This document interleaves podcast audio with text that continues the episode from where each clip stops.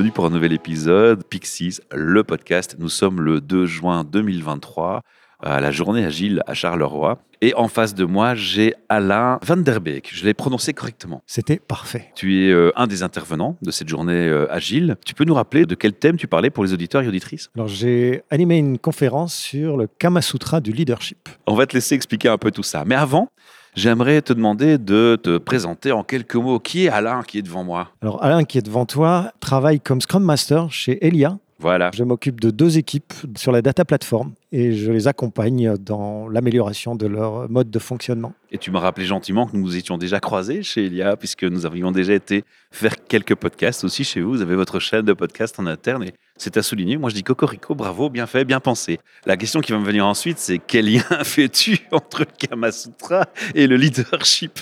Il faut savoir que moi, parfois, je dis dans le terme du recrutement, je fais des métaphores, c'est un peu comme un mariage, parce qu'il y a la notion de la confiance, tu vois. Donc moi-même, utilisant des métaphores parfois loufoques, ça me fait bien marrer. C'est plutôt pour ça que je marre. C'est très chouette et c'est ça l'idée, c'est de ne pas prendre le leadership comme quelque chose d'ultra sérieux et comme euh, l'ambition du siècle. Ah, c'était le lâcher prise. Exactement, exactement. Et c'est vraiment l'idée, c'est que bah, le leadership, c'est quelque chose que l'on voit par les grands personnages de l'histoire et, et directement, on est un petit peu écrasé par la taille de ces personnages. Mais dans la réalité, euh, on peut tous être leader. On peut tous être leader du quotidien. On peut tous à un moment se retrouver dans une situation, dans un contexte où on peut prendre le lead. Et ça, c'est vraiment euh, une occasion, mais qu'il ne faut pas louper si on a envie de la vivre. Alain, qu'est-ce qui s'est passé? Quel est l'élément déclencheur où tu t'es dit, je vais aller intervenir dans cette journée agile Alors, évidemment, j'ai des amis et des contacts, hein, puisque chez Elia, euh, On travaille Pixies, avec Pixies, voilà, exactement. on se ouais. connaît. Et donc, euh, c'était une belle occasion pour moi. Je ne suis pas du tout un speaker professionnel. hein. Je n'ai pas du tout l'habitude de parler en public. Je dirais même que j'ai une petite glossophobie sur les bords. Donc, pour Ouais, moi, tu t'en sors très bien, hein, je te rassure. Oui, mais ici, j'ai juste tes yeux pétillants en face de moi. Ça, c'est vraiment pas difficile de répondre. Mais quand on a 80 personnes euh, devant soi qui sont curieux, attentifs, euh, et Il y a un petit challenge qui s'installe, une petite clairement, pression. clairement, clairement. Et donc, je me suis dit, ben, comme j'étais bien entouré, avec des gens que je connais, avec des gens que, avec qui je m'entends bien, je me dis, c'est peut-être là le moment pour moi de prendre le micro. Voilà. Bah, bravo, bravo. Alors, maintenant que c'est fait, ah, comment tu te sens? Ah, ouais. je suis bien heureux que ça soit passé ce matin et pas cet après-midi et que là, j'en suis pas débarrassé. Hein, c'est vraiment pas le mot, mais que j'ai franchi cette étape dans ma vie. C'est vraiment quelque chose d'une très très belle expérience et dans un environnement très très confortable. Une réussite? Je le prends comme tel, vraiment. Je le prends comme tel. Et je pense que le public aussi a apprécié. hein. Il, y avait eu, il y a eu des bons moments puisqu'on était sur du second degré principalement. Donc le but n'était pas de se prendre la tête, loin de là. Mais quand on fait de l'humour, euh, on n'est jamais sûr que ça passe. Il y a eu hein. des applaudissements. Alors maintenant, tu vas pouvoir profiter de la journée tranquillement après-midi. Cependant, tu sais qu'il y a des auditeurs qui malheureusement nous écoutent et des auditrices, mais qui n'ont pas pu venir à la journée, qui l'ont raté, qui n'ont pas eu l'opportunité pour X raisons, mais qui vont peut-être revenir l'année prochaine et on les encourage à revenir l'année prochaine nous écouter et qui vont peut-être rater ta conférence. Alors comme ce podcast sera diffusé plus tard, on va quand même leur donner, euh, pour ceux qui étaient, ben, un petit rappel et pour ceux qui n'étaient pas, ben, les bases. On va donner euh, quelques grandes lignes de ce que qu'est-ce que tu voudrais que les gens retiennent suite à ton intervention. Alors, pour faire un executive summary, je dirais qu'en fait, ce que j'essaye de montrer, c'est qu'il y a énormément de modèles qui sont proposés et qu'il y a énormément de business autour du leadership. Tous les magazines, toutes les associations, toutes les entreprises développent leur propre modèle et qu'à force, on ne sait plus très bien à quel sein se vouer. Et ô combien de postes sur LinkedIn, la différence entre manager, leader, machin, machin, enfin, les 10 règles 2, les 5 règles, le gourou 2, les 3 arts 2, les 7 trucs à ne jamais faire. T'as compris le message. C'est exactement ça. Au point qu'à la fin, on se dit, mais le leadership, c'est quoi? Finalement, c'est n'importe quoi, puisque ça peut être tout et n'importe quoi. Ici, l'idée, c'était de montrer que le leadership, c'est une posture aussi vis-à-vis de l'équipe, et donc un lien de confiance que l'on crée par la position que l'on prend par rapport à l'équipe. Posture, confiance, attitude, Oui, savoir-être. c'est être, c'est une manière de communiquer, c'est une manière de présenter les choses, mais c'est aussi une manière de se positionner, se positionner soit pour accompagner, soit pour diriger, soit pour laisser faire, parce que c'est aussi une posture. Et donc au total, moi j'avais repris un petit peu cinq postures type, un peu cliché, d'accord, mais type, pour montrer qu'en fait, ce n'est pas une posture qui va sauver la situation, c'est l'ensemble des postures réalisées au bon moment, dans le bon contexte, de manière appropriée. Et ça, c'est vraiment l'idée de cette euh, conférence. J'ai envie de te poser une question avant de continuer dans cette voie.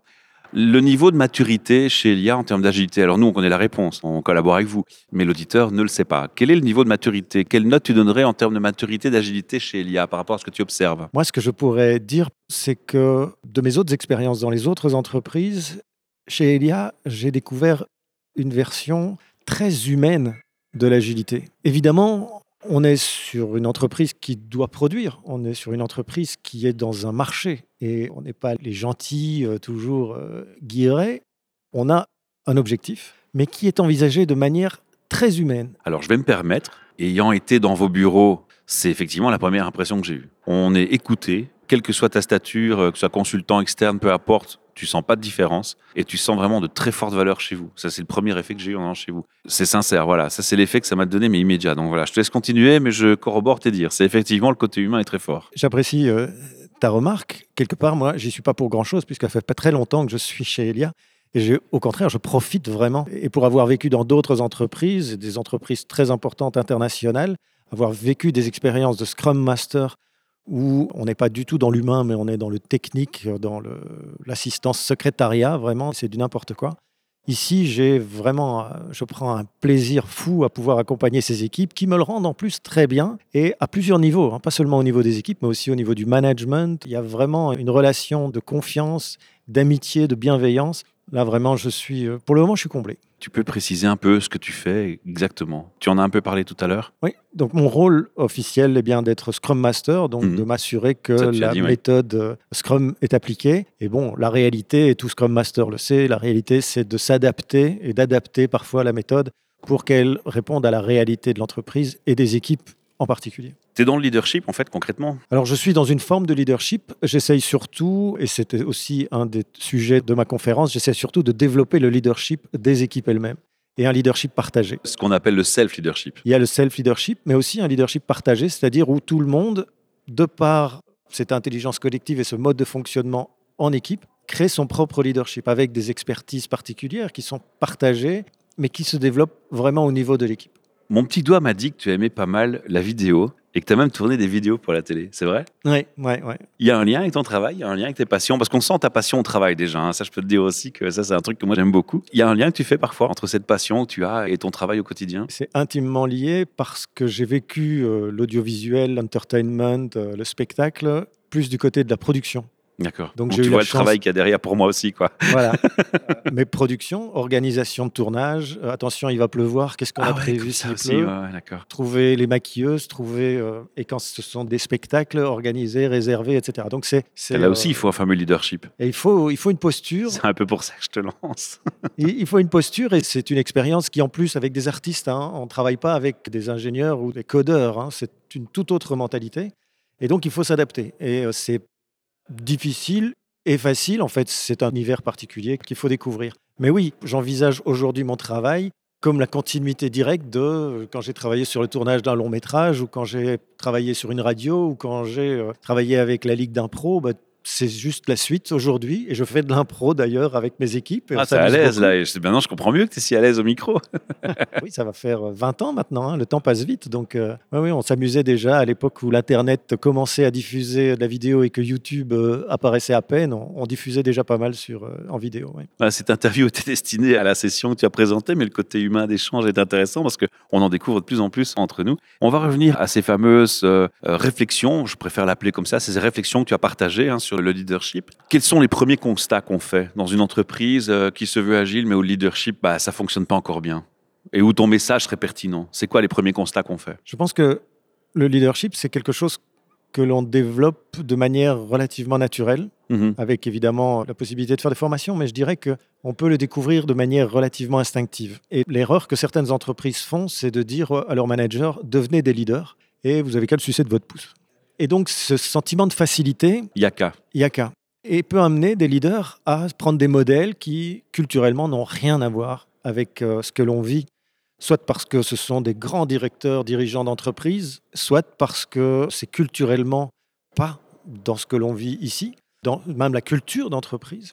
Et donc, ils développent leur capacité de leadership, mais sans jamais avoir d'opposition, parce que leur équipe suit, accepte leur situation. Et c'est, tu parlais d'écoute, d'écoute active, c'est vraiment ce qui manque le plus et ce qui n'est pas enseigné lorsque l'on découvre par soi-même le leadership, c'est d'apprendre à écouter, mais pas à écouter pour répondre, à écouter pour comprendre. Et ça change tout.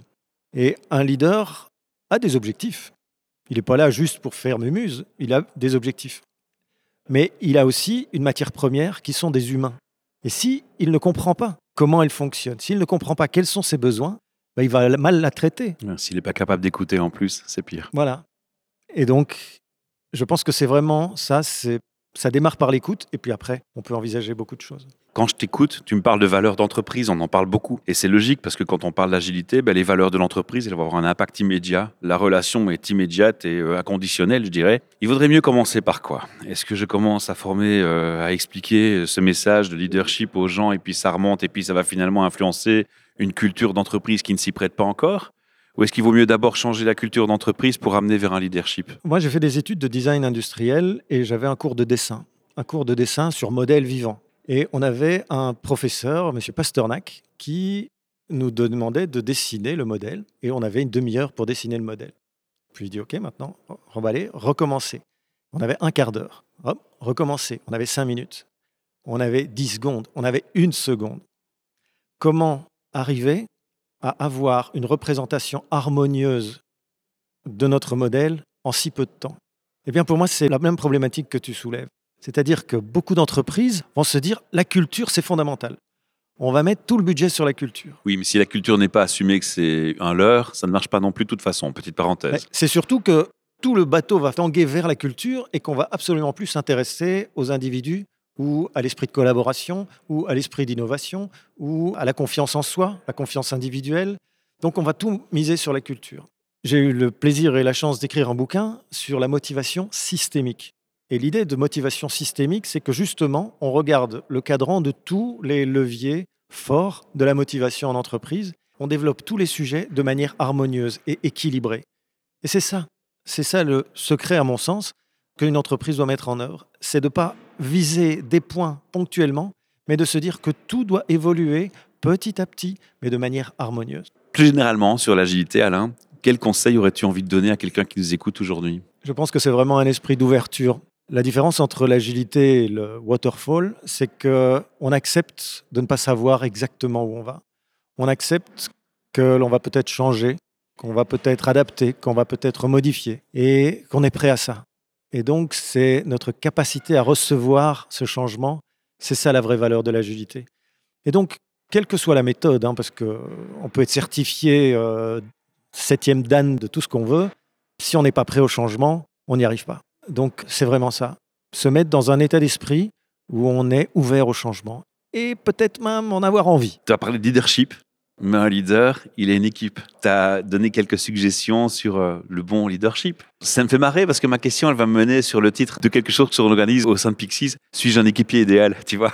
Comment être un équipier idéal finalement par rapport à un leader? Parce qu'il y a le leader, mais l'équipe, elle a son rôle à jouer. Et chaque membre de l'équipe a un rôle à jouer dans ce leadership. Je pense que le leadership dans un environnement agile, évidemment, c'est d'éviter de trop se tenir à son expertise et à se dire que c'est le seul moyen pour la personne de rester dans l'entreprise et de se faire une place au soleil. C'est une certaine ouverture d'esprit. Oui. Accepter que même son expertise soit parfois remise en question ou euh, qu'elle soit redistribuée pour éviter de créer des îlots, des silos, mais plutôt accepter, avoir envie de faire, de travailler en équipe et à certains moments, parce que le leadership, c'est une question de confiance. Et des fois, parce qu'on n'aime pas forcément la personne, on n'arrive pas à lui faire confiance. C'est une problématique sérieuse, ça que tu soulèves là. C'est presque un podcast en soi qu'on doit faire. eh bien, je pense qu'à un certain moment, on peut prendre le risque. Oui, c'est vrai. Se dire. On investit. Voilà. On se dit, ben, ok, je ne suis pas 100% convaincu, mais je sens que ça vaut la peine de tenter la chose, de tenter euh, l'aventure avec ce leader et puis, on verra et on s'adaptera. On sent ta passion, on a envie de t'écouter. Et j'ai envie de dire aux gens, aux auditeurs, auditrices, bah, on va donner l'adresse d'un site web, on peut ou un moyen de te contacter Sur voilà. Et euh, on peut te contacter, j'imagine, sur LinkedIn. Sur LinkedIn. Voilà, tout simplement. Alors Alain, tu sais, il y a un chouette truc qu'on fait dans ce podcast. Il y a un petit texte qui présente ton interview. Il y a un lien. Je le répète à chaque fois, mais c'est tellement difficile de motiver les gens à prendre leur courage à deux mains et se lancer. Ce lien, il fait quoi Il mène vers un voicemail vocal où tu vas parler, tu t'enregistres, t'écoutes et si c'est de bonne qualité, tu envoies, tu mets ton email. Moi, je le reçois. Question commentaires, remarques que les gens ont en t'écoutant aujourd'hui, ils peuvent le faire de cette manière. Ils réagissent avec ce lien. Et moi, je te le fais suivre. Et si en plus, dans leur enregistrement, ils me disent on peut utiliser ma voix sur les réseaux sociaux, eh bien, la cerise sur le gâteau, c'est quand on postera ce podcast sur les réseaux sociaux, dans les commentaires, je posterai le lien direct vers le voicemail. Et donc, tu pourras directement à ce moment-là entendre et répondre dans les commentaires sur les réseaux sociaux, sur l'interaction que tu auras avec le public qui nous écoute. Et je te souhaite d'avoir ce type de feedback de tout cœur. En tout cas, nous et toute l'équipe de la journée agile et de Pixis te remercie pour ton implication, ton intervention. On a de riches échanges avec Elia et on veut chérir ça et le faire fructifier encore. Je crois qu'on va se revoir fréquemment. C'est certain. Je vous invite tous à vous abonner à cet excellent podcast. À très bientôt. Tout grand merci à toi. Merci, au revoir. À très bientôt.